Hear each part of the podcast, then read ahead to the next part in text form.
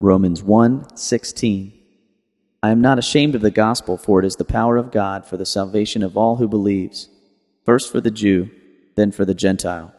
Romans 1:16